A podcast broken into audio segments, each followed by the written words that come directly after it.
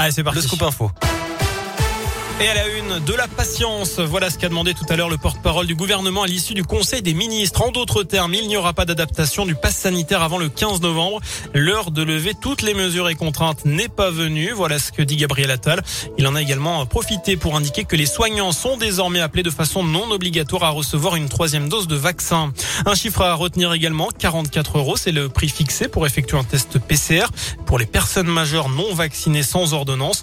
Également 22 euros pour un test antigénique, mesure qui entrera en vigueur dans 8 jours, le 15 octobre, avec la fin donc des tests dits de confort, des tests qui resteront gratuits, je vous le rappelle, pour les mineurs ou sur présentation d'une prescription médicale. Les sages-femmes dans la rue, aujourd'hui, une grande manifestation nationale a eu lieu à Paris. Plus de 200 sages-femmes sont parties de la région ce matin pour y participer. D'autres ont décidé de distribuer des tracts devant le CHU de santé et toutes ont en tout cas deux revendications principales.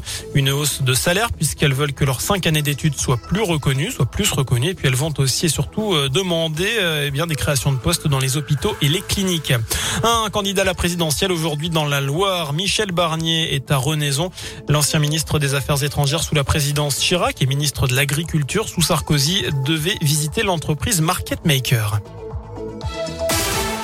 Dans le reste de l'actu, un hommage à Samuel Paty dans les établissements scolaires vendredi 15 octobre.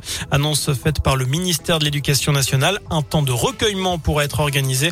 Et puis par ailleurs, une, une heure de, de cours sera possible avec un temps d'échange. Le contenu sera laissé libre au choix des enseignants. Samuel Paty, prof d'histoire géo, qui, je vous le rappelle, a été tué dans les Yvelines pour avoir montré des caricatures de Mahomet en classe. Le cercueil de Bernard Tapie sur la pelouse du Vélodrome. Une chapelle ardente a été dressée aujourd'hui dans l'enceinte marseillaise. Euh, c'est pour euh, venir rendre un dernier hommage à l'ex-homme d'affaires, ancien président de l'OM, décédé dimanche dernier des suites d'un cancer. Ses funérailles seront célébrées demain dans la cité phocéenne. On passe au sport du foot, l'heure des retrouvailles et pour la première fois depuis la demi-finale du mondial 2018, l'équipe de France affronte la Belgique ce soir à Turin.